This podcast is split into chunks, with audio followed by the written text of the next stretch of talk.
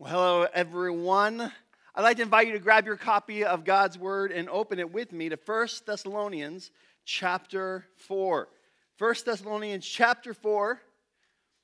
We'll really be focusing on verses 3 through 7 this morning, and you can just leave your copy of Scripture uh, or your device open to this passage because we're going to be working back in and through every which way to try to extract out as much as we can, as well as uh, plumbing the depths of the rest of Scripture. And, uh, and so it'll be helpful to you to have that open. Would you read together with me? Let's go ahead and start. I'm going to go on the fly here with verse 1, and then we'll read through verse 7. Finally, then, brothers, we ask and urge you in the Lord Jesus that as you received from us how you ought to walk and so please God, just as you are doing, that you do so more and more. For you know that the instructions we gave you through the Lord Jesus. For this is the will of God, your sanctification, that you abstain from sexual immorality, that each one of you know how to control his own body in holiness and honor not in the passion of lust, like the Gentiles who do not know God, that no one transgress and wrong his brother in this matter, because the Lord is an avenger in all these things, as we told you beforehand and solemnly warned you.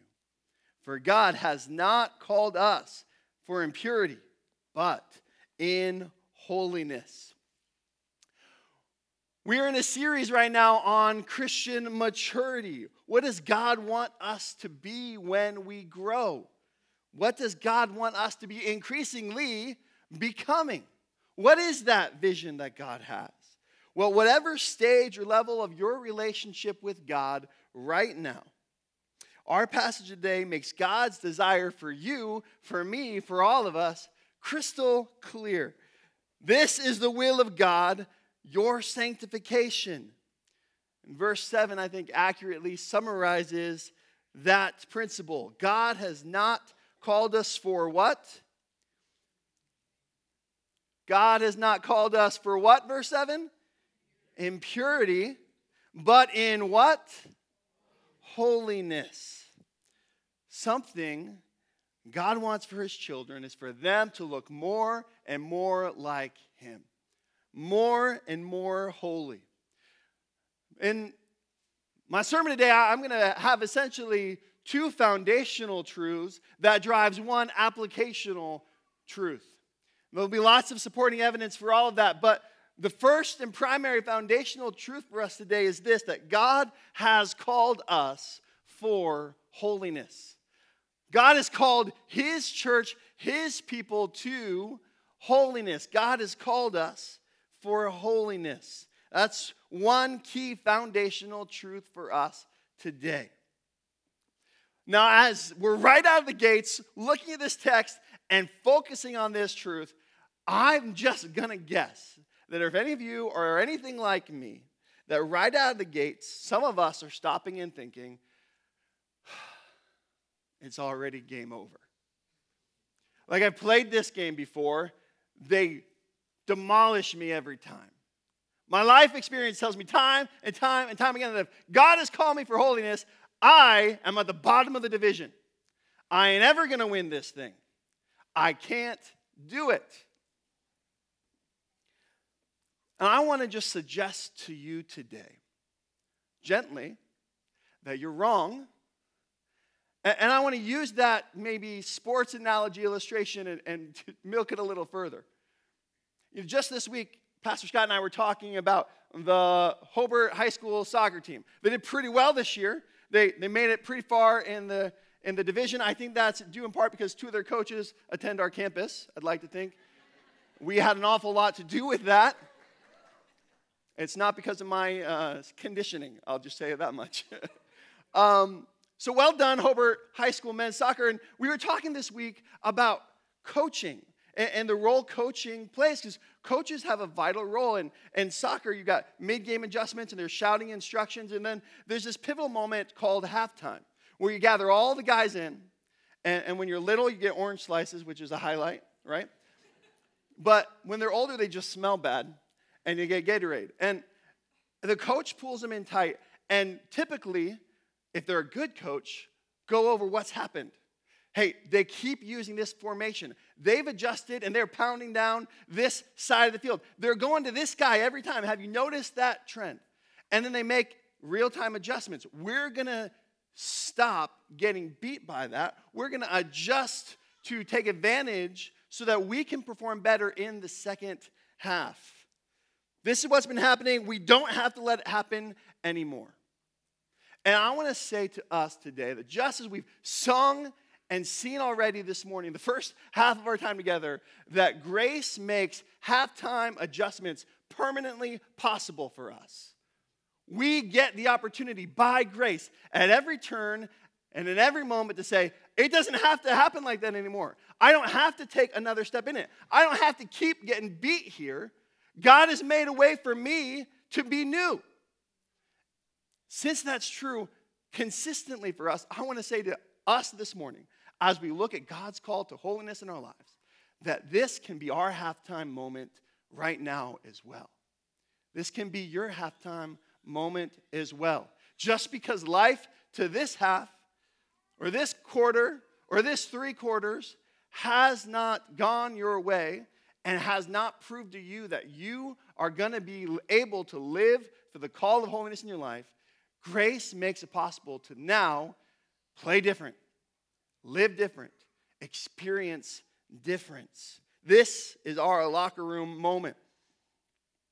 As obedient children, Peter would say, Do not be conformed to the passions of your former ignorance, but just as he who called you is holy, be holy in all your conduct, since it's written, Be holy like I am holy. This is our call. so, what does it mean to be holy? What's it mean to be holy? It means be set apart, dedicated to God, and like God in His perfection. A person set apart and dedicated to God lives consistent with the character of God by His standards. And our passage in Thessalonians says that sanctification is the banner under which God's will for our life lives. And sanctification is that proper way, maybe the grammatically correct way to say holification. English doesn't let us say holification because we think it's a weird sounding word. So we've created a new word that wasn't there in the Greek, sanctification, and it means the same thing. Holy is the state, holification is, is the process of becoming that state. So, sanctification is the process of being holified if that clarifies things at all. God's will for a Christian is sanctification, holification. So let's talk about it. Verse 7 says this God has not called us for impurity, sin, but in holiness. He's called us in holiness. And, and that reveals something that the rest of Scripture tells us as well, and that's this Holiness starts as God's work, not ours. Holiness starts as God's work. He called us. He called us. And in calling us to Himself, He makes us holy before Him. He's called us in holiness. You know, theologians like to describe sanctification in three ways there's progressive sanctification. It's the ways we're becoming increasingly more and more and more like God in His holiness. There's perfect sanctification, the reality that one day we will be ultimately what we were meant to be, like God in righteousness with Him forever, perfect sanctification. But there's another reality, and that's positional sanctification. The way God decisively forever forgives and justifies and makes right each and every Christian by the power of the life, death, and resurrection of Jesus. Positional sanctification. Made right forever before God already, even though we're not yet acting like it, even though we're not yet in it forever with Him. That's what this passage is revealing to us here. That's what we're seeing. Though we aren't experiencing perfect holiness yet in life, talk to the people who know you in life if you're confused about that matter yourself, right? Though we're not yet experiencing perfect holiness yet, and though we will one day know it, still yet God interacts with the Christian already through the lens of the holiness that Jesus has given us already. That's how God views and sees and interacts with his children. Because holiness was begun as God's work, we now have work ourselves to do towards holiness. Holiness continues as God's work in our work.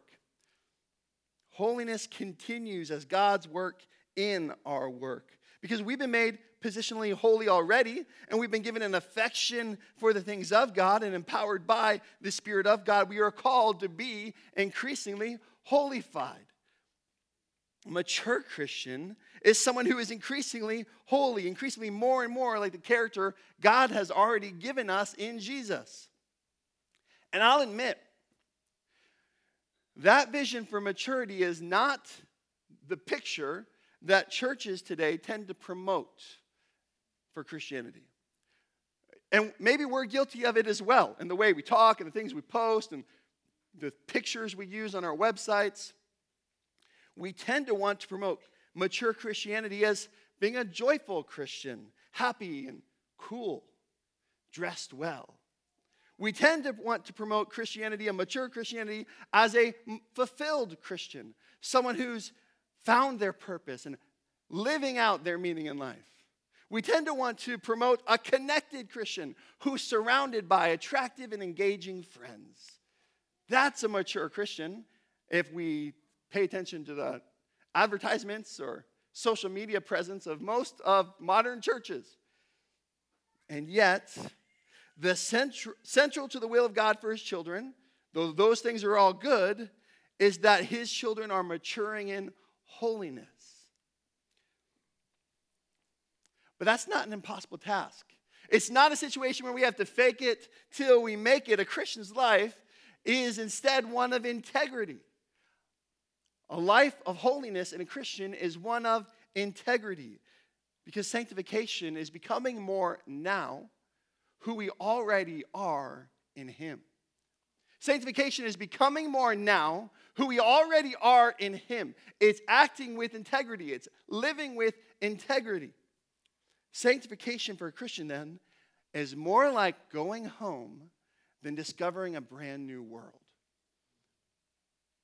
It's more like coming home than discovering a brand new world. Now, granted, it's a home we've never lived in yet. We haven't been perfect and holy yet, but nonetheless, it's who we are in Jesus.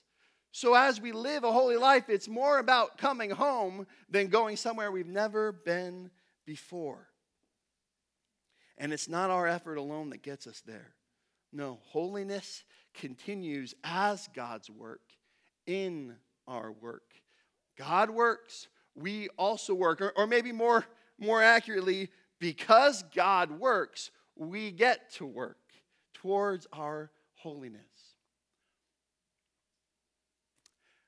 Time is fleeting, so I'll just say then, and it takes work because our second foundational truth is this we've got this problem of sinfulness. Yes, God has called us for holiness, principle one, but principle two, we've got this problem, see, called sinfulness. For all have sinned and fallen short of the glory of God, Paul famously says in Romans 3. Falls short, don't measure up, are not holy like God's glory is holy. In fact, we preferred anything else than God's glory. Paul says it about humanity that we exchanged the glory of the immortal God for other lesser things, didn't we? So, the essence of sin is this We've looked at the glory of God and we've hated it. And we've instead preferred anything else to his holiness. We've looked at the beauty and greatness and glory of God and we've said, I prefer myself, my own ways, my own desires. I prefer this style of living. I, I prefer sex or pleasure or food, or I prefer other people's affirmation. I prefer anything else than God. Sometimes that means I do wrong things.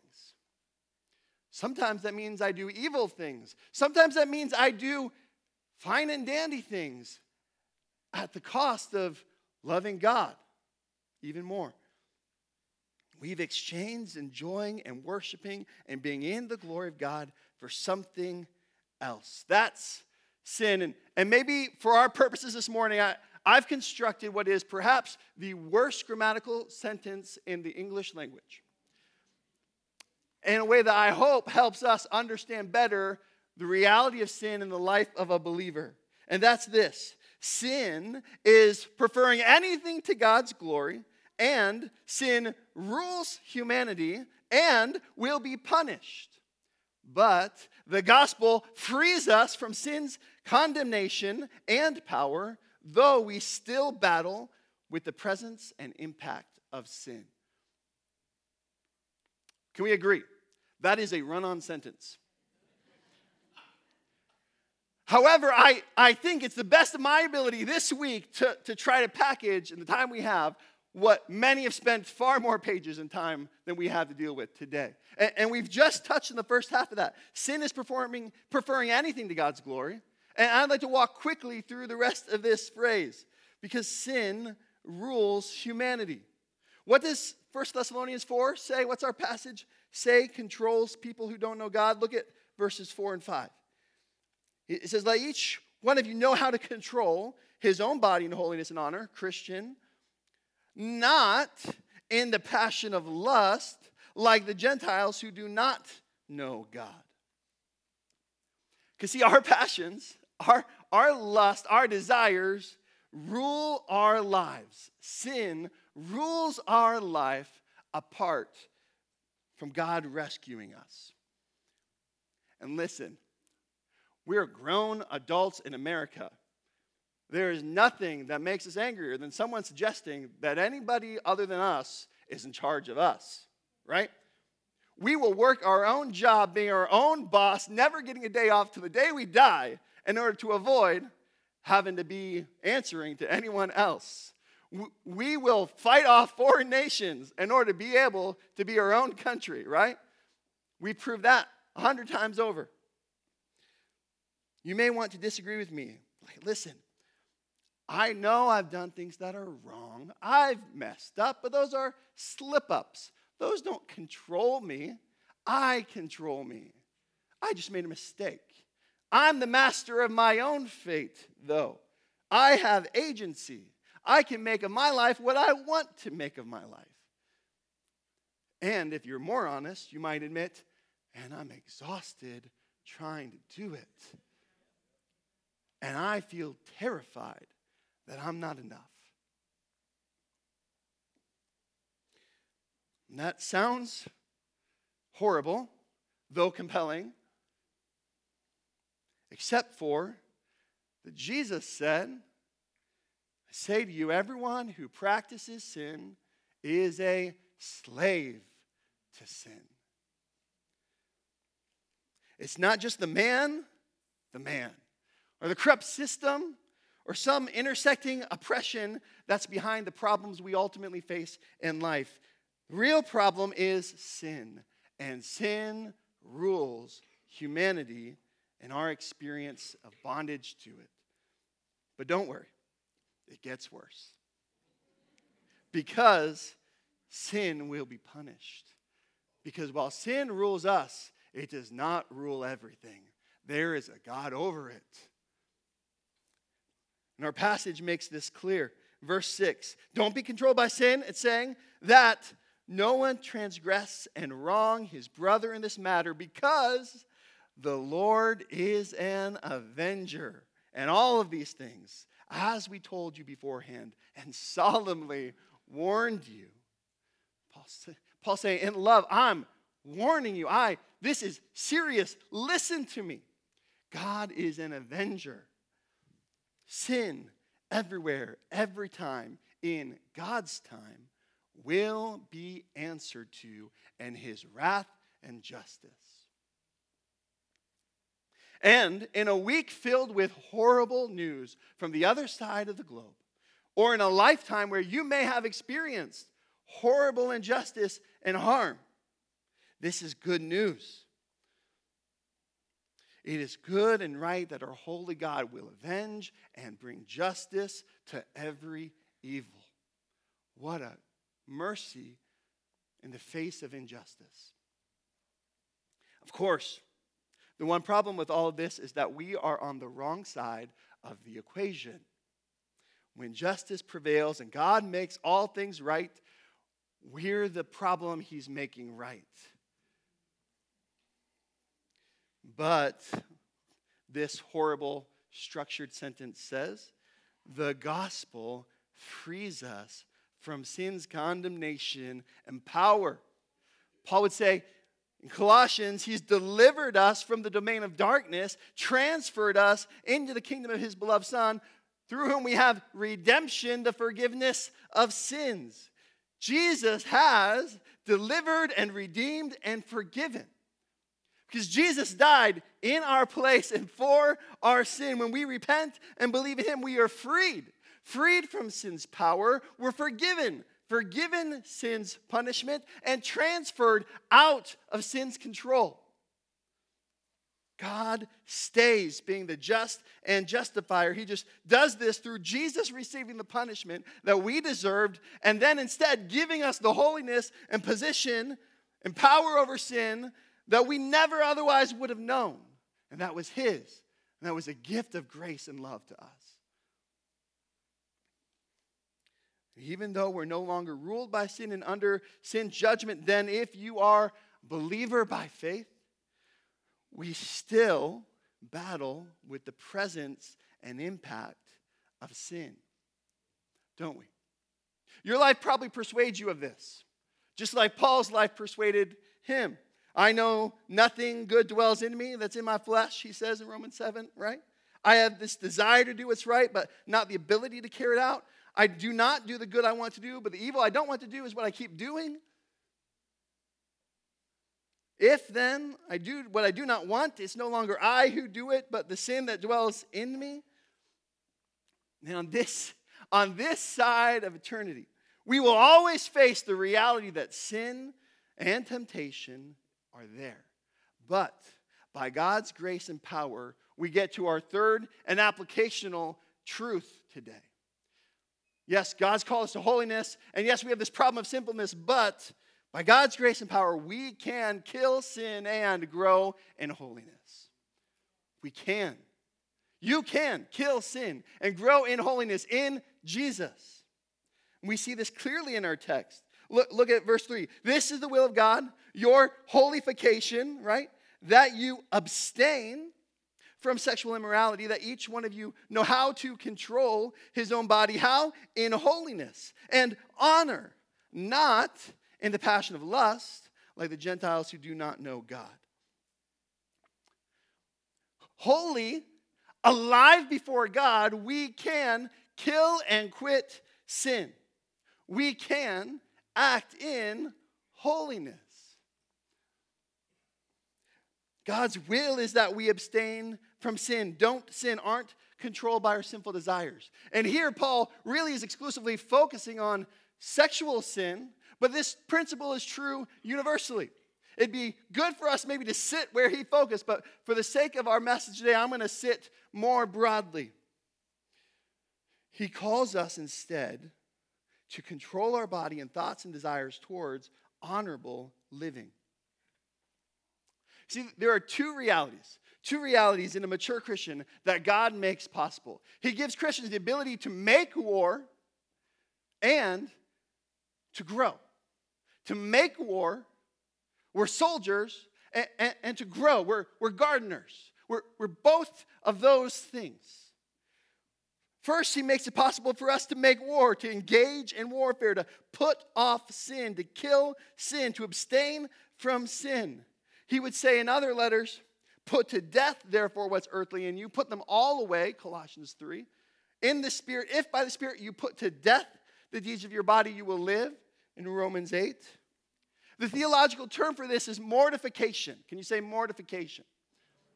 Mortification. We have this old self. It used to define us. We didn't know there could be another way. We were slaves to that sin. But God, but God has liberated his children from their sin. And now we have what we need to fight sin like it's a life or death matter because it is.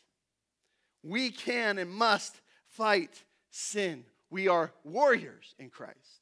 We're also gardeners in Christ. We aren't merely killing, sin, we have something incredible to do in its stead. We have life, we have growth and holiness. We're doing the good things God has planned for us. We're loving Him, we're behaving in an honorable and fruitful manner. Colossians 3, Paul would write, Put on the new self, which is being renewed in the knowledge and image of its creator. The theological term here is vivification. Can you say vivification? That one's harder. Can we all agree? And I think sometimes it's harder in real life to do. Being made alive by the Spirit, we have this new self that we get to go live out. Some of you have just great lawns, and the rest of us sin against you because of that. We hate you. We can't figure it out. Our, our turf doesn't do nearly what yours does. You've got stripes in your lawn. Man. And, and to have a great lawn, I understand, though I don't know this experientially, you have to kill weeds and grow grass, right? You have to do both of those things. Now, if you only rolled around the place in your chem suit with a double backpack of Roundup and you just started gunslinging all over the lawn, killing all the weeds you could, your lawn would be weed free and probably grass free too. But weeds are bad, they must be killed. They'll take over the lawn. But you also have to plant and nourish the grass. Plant those seeds and water them and give them the nutrients they need to grow and aerate the lawn, give them space and put them in communities so that they can pollinate each other and grow. I don't know if grass pollinates each other. Take that illustration with a grain of salt. Somebody afterwards can be like, I don't think you were right on that one. in the spectrum of spiritual maturity, we are in warfare and we are in production. We mortify and we vivify. We kill lust, perhaps, but then we also show love. We exterminate gossip, perhaps, but then we exemplify encouragement. We say no to sin and we say yes to righteousness. I mean, it isn't enough, let's case study this. It isn't enough for me to just know in my heart, I can't gossip. So I'm going to kill that and I'm going to protect that and I'm not going to talk to anyone ever so that I don't gossip. No, I, I also have to put on, like, I'm going to speak love to you. I'm going to speak encouragement to you. I'm going to tell you about the bad things that are true about you in God. I'm going to tell you about the good things that are true about you in God.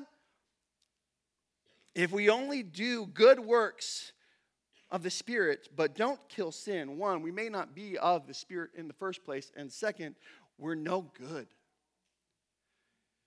But if we only kill sin, but we don't put on the works of the Spirit, we're no use.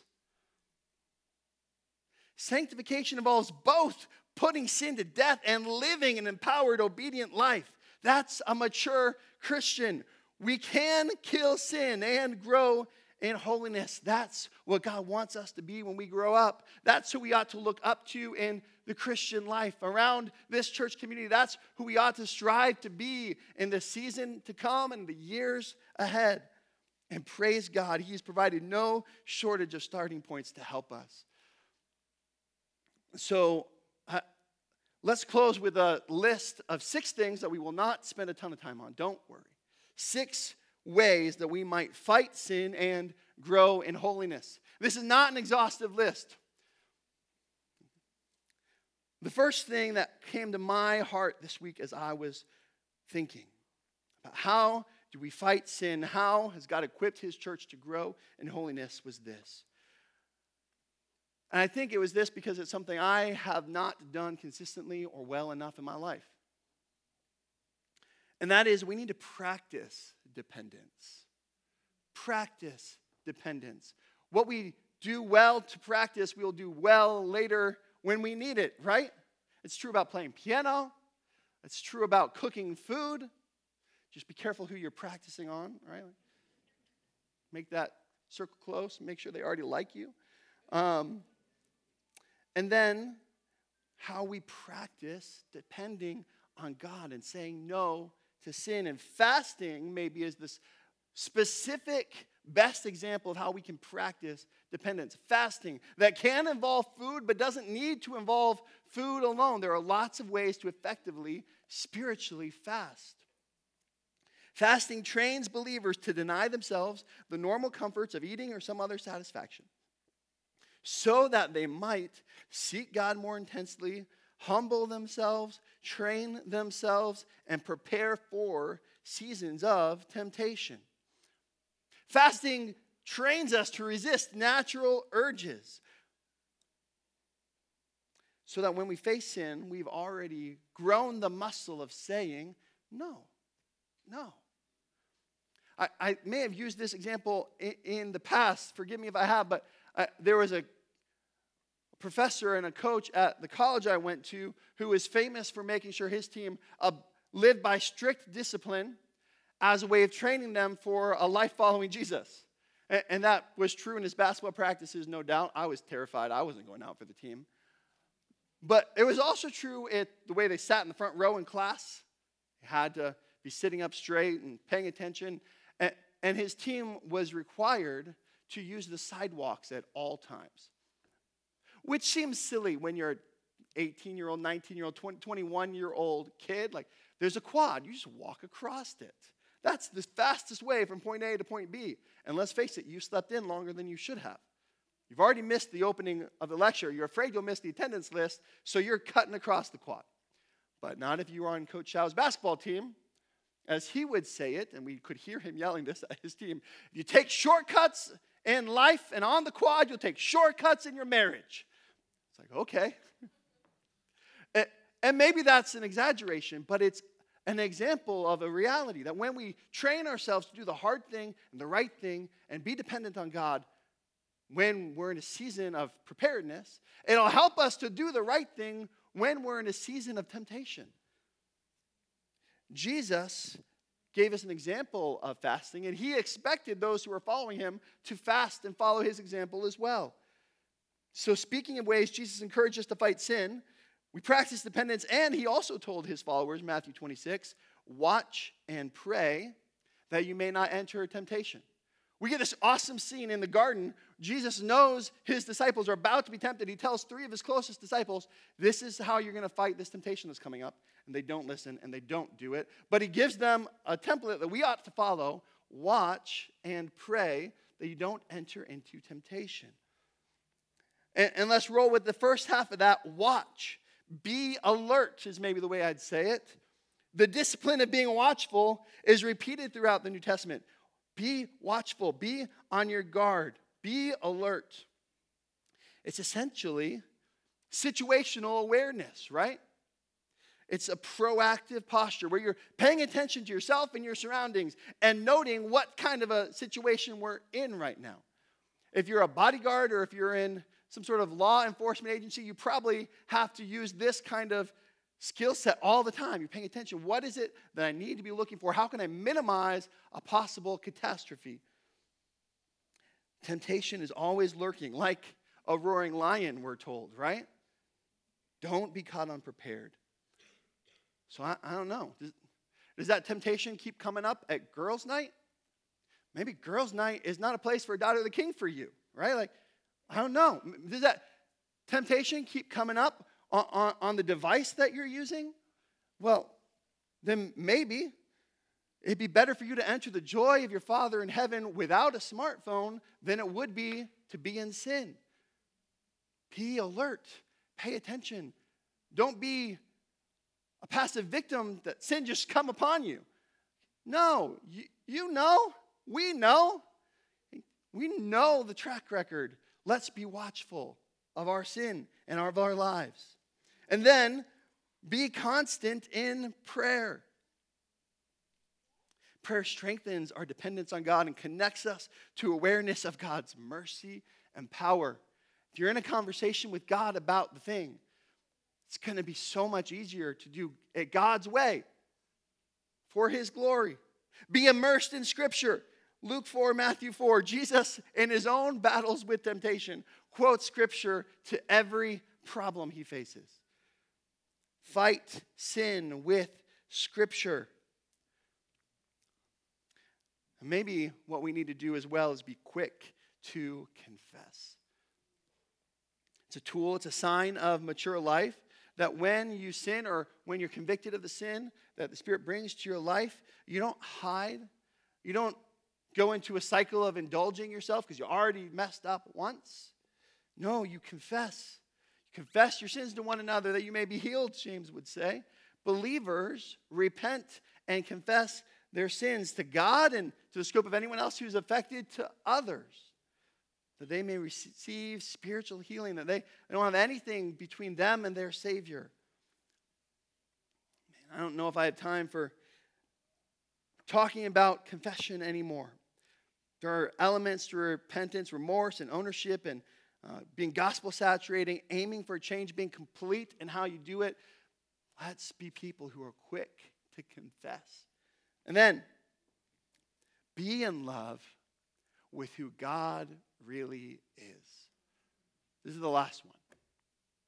Be in love with who God really is. Listen, it is easy, is it not, to feel like sin and temptation are omnipresent. It's a quality we typically give to God. They're everywhere. And we sometimes assume that temptation is omnipotent can't be beaten, irresistible, inevitable. Hope wanes in our life then when we feel powerless against this constant assault. So we give up and instead we try to deal with what feels like guilt and shame's eternality. But what if you're wrong? What if we're wrong about sin? What if sin has been defeated and God is the victor? What if it's God who's with us? What if he's more powerful than we've remembered? What if there's something more inevitable than sin's pull? What if you already have a hope that will overcome? We need a right theology of God because by the grace and power of God, we can defeat the sin we face. So often, I think, we don't have a sin problem as Christians, we have a God problem. We don't see God for who He is and has been already to us in Jesus.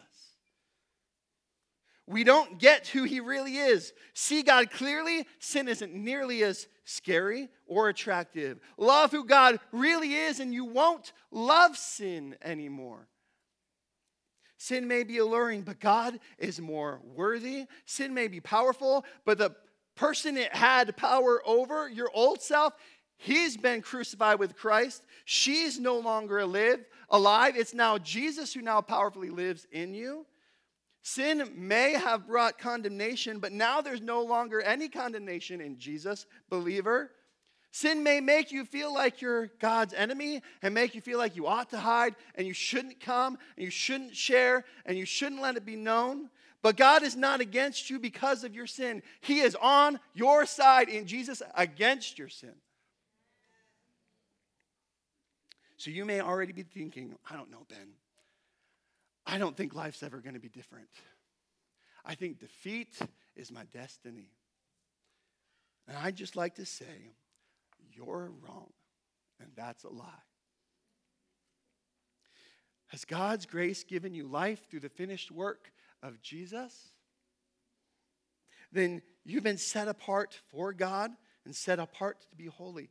You are already sanctified, given over to God, given power to do God's will instead of sins, given love for God instead of sin, given a new life instead of death.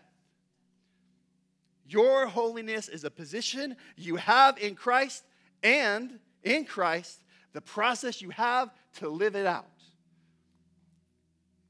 And we all, with unveiled face, beholding the glory of the Lord, Paul would say, are being transformed into the same image from one degree of glory to another, for this comes from the Lord whose Spirit. If our transformation into glory and into glory and into glory is coming from the real God, it won't be stopped. It can't be defeated, and you don't have to act like it. Let's be mature Christians in the good fight with sin, growing, producing holiness and holy living and acts of love because His grace has made us free to be holy, has enabled us to be alive.